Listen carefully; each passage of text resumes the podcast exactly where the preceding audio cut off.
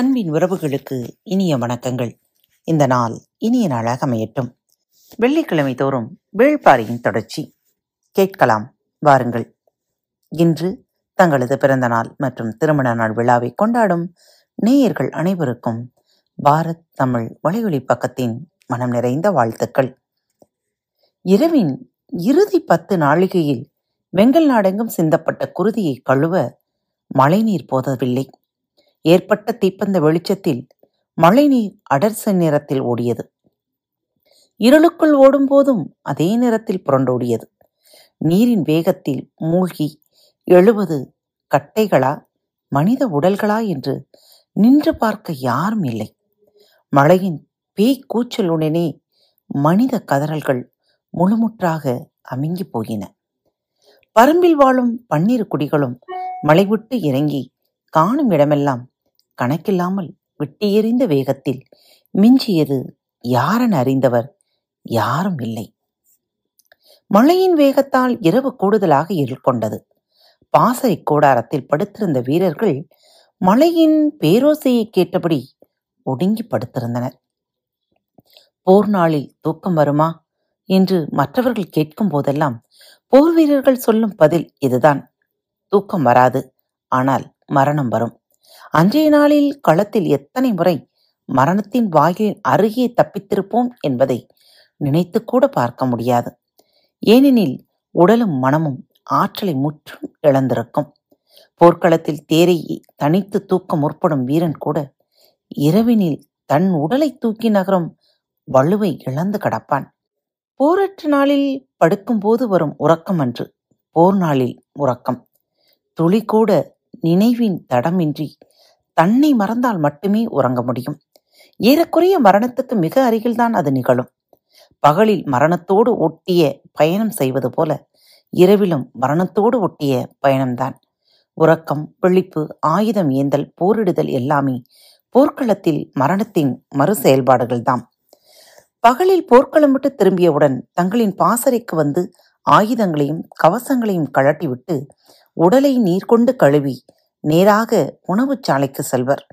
வேட்டை விலங்குகள் ஒன்று கூடி கடித்து இழுப்பதைப் போலத்தான் அங்கு நடக்கும் செயல்பாடுகள். உணவை முடித்துவிட்டு ஆயுத பொறுப்பாளனிடம் சொல்ல வேண்டிய குறிப்புகளை சொல்லி முடித்து தேவைப்பட்டால் மருத்துவனை பார்த்துவிட்டு பாசறை கூடாத்திற்கு வரும்போது ஏறக்குறைய தலையறுபுறும் அறுபட்டு விழும் உடல் போலத்தான் உணர்வு ஏதுமின்றி விழுவர். நேற்றிரவும் அப்படித்தான் நடந்தது. நள்ளிரவு கடக்கும்போது பெருமழை தொடங்கியது. மழையின் பேரோசையும் காற்றிலேறிய குளிரும் வீரர்களை ஒடுங்கி படுக்க வைத்தன. பாசறை காவலர்கள் கூட போரின் தொடக்க காலத்தில் இருப்பதைப் போல தொடர்ந்து விழிப்போடு இருப்பதில்லை. போர் தொடங்கி ஆறாம் நாள் இரவுதான் இது.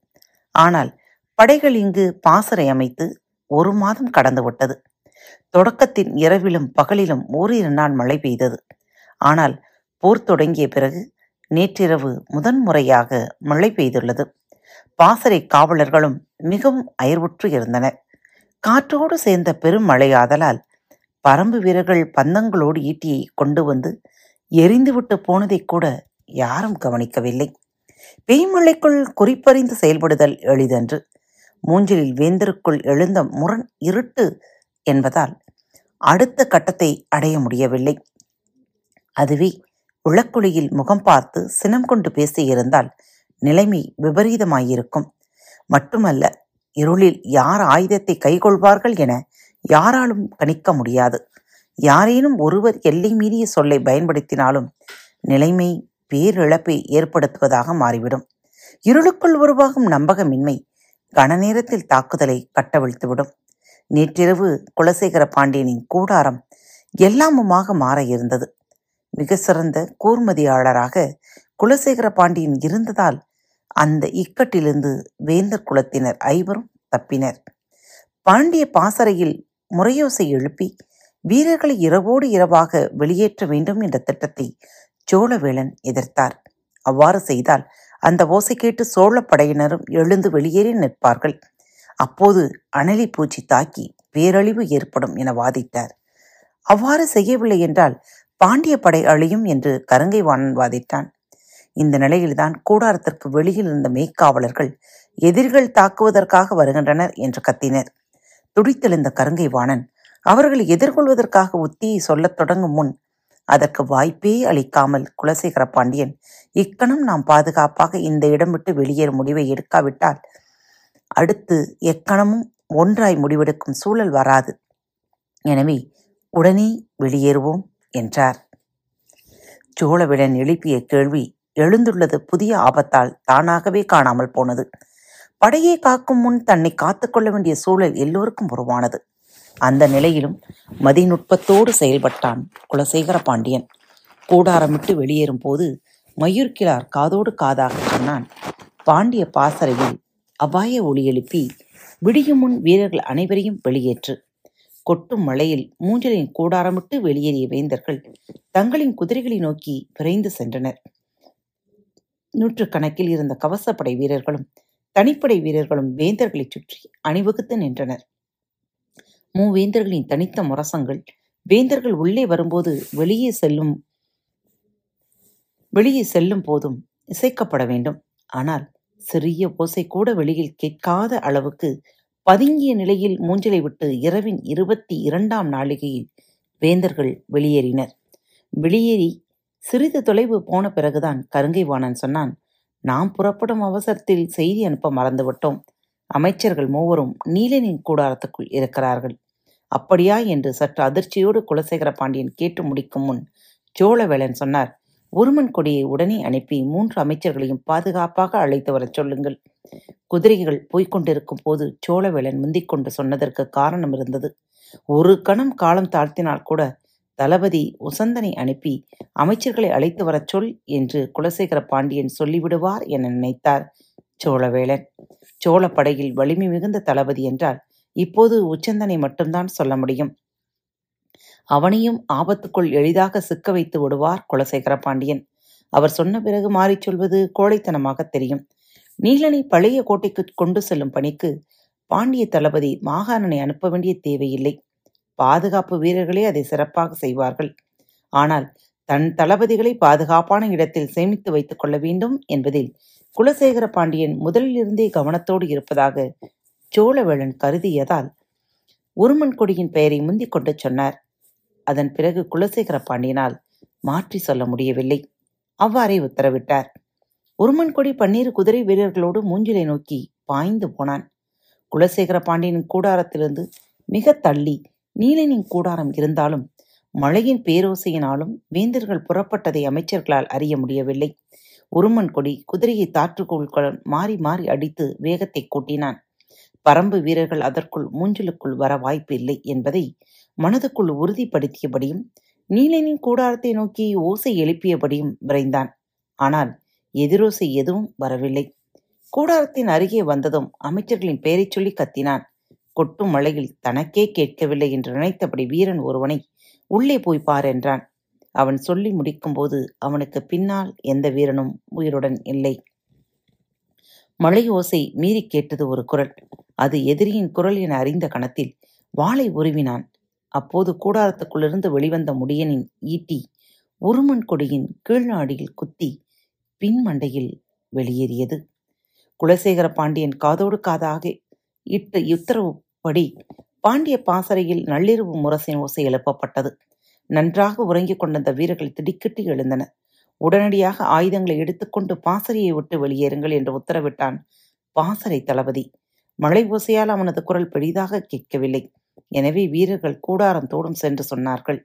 முதலில் ஐந்தாறு கூடாரங்கள் களையத் தொடங்கிய பிறகு செய்தி தனது போக்கில் பரவத் தொடங்கியது. பேராபத்து வருவதாக கருதிய வீரர்கள் பதறியடித்து ஓடத் தொடங்கினர். பெரும் கூச்சல் மேலேறி வந்தது. மழையின் வேகம் சற்றே குறைய தொடங்கிய போது பாண்டிய பாசறையிலிருந்து பேரோசை மேலேறி வருவது சோழர்களின் பாசறைக்கும் எதிரொலிக்கத் தொடங்கியது. அந்த கணம் முதலே பேரழிவு தொடங்கியது. சோழப்படை வீரர்கள் அஞ்சு வெளியேறிய கணத்தில் அனலிகளின் தாக்குதல் தொடங்கின. கண்ணுக்கு தெரியாமல் இருளுக்குள்ளிருந்து பெரும்படை வருகிறது என எண்ணிய வீரர்கள் சிறு பூச்சிகளை ஒரு பொருட்டாகவே நினைக்கவில்லை. கையில் சிக்கிய ஆயுதங்களை எடுத்துக்கொண்டு வீரர்கள் ஓடத் தொடங்கினர். நாகக்கரடு இருக்கும் மேற்கு திசைதான் எதிரிகள் இருக்கும் ஆபத்தான திசை என்பதால் கிழக்கு திசை நோக்கி ஓடத் தொடங்கினர். பாண்டிய பாசறை ஒரு காத தொலைவில் வடகிழக்கு திசையிலிருந்து அங்கிருந்து மேலேறி வந்த ஓசையும் இங்கிருந்து மேலேறிய ஓசையும் வெகு விரைவாக இணைந்தன. அனடிகள் தாக்கத் தொடங்கிய கணத்திலேயே வீரர்கள் எழுப்பும் ஓசையின் தன்மை மாறத் தொடங்கியது. சோழப்படையின் எண்ணிக்கை மிக பெரியது என்பதால் கதறலின் பேரோசை இருளை நடுநடுங்கச் செய்தது. தப்பித்து ஓடத் தொடங்கிய சோழப்படை வீரர்கள் பாண்டிய வீரர்களோடு இணைவதற்கு ஆகும் நேரம் கூட அணலிகள் எடுத்துக்கொள்ளவில்லை அதற்கு முன்பே பாண்டிய படையின் பந்த வெளிச்சத்தை நோக்கி அனலிகள் வந்து சேர்ந்தன. அந்த திசையில் பரம்பு வீரர்கள் யாரும் இல்லை. அனலிகள் பற்றியும் மற்ற நஞ்சு பூச்சிகள் பற்றியும் பரம்பினர் நன்கு அறிவர். அதுவும் இந்த பேய்மலையை யாரும் எதிர்பார்க்கவில்லை.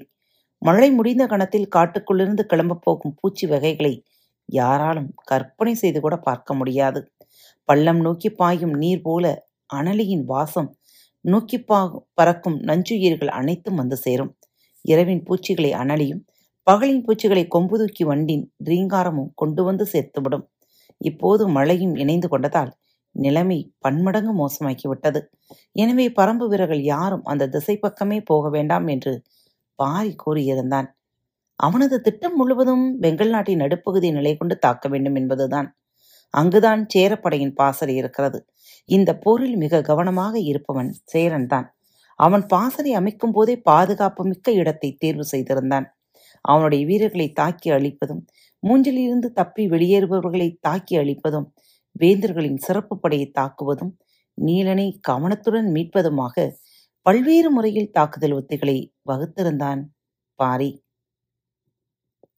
காத்துக்கொண்டிருங்கள் பரம்பின் குரல் மீண்டும் ஒழிக்கும்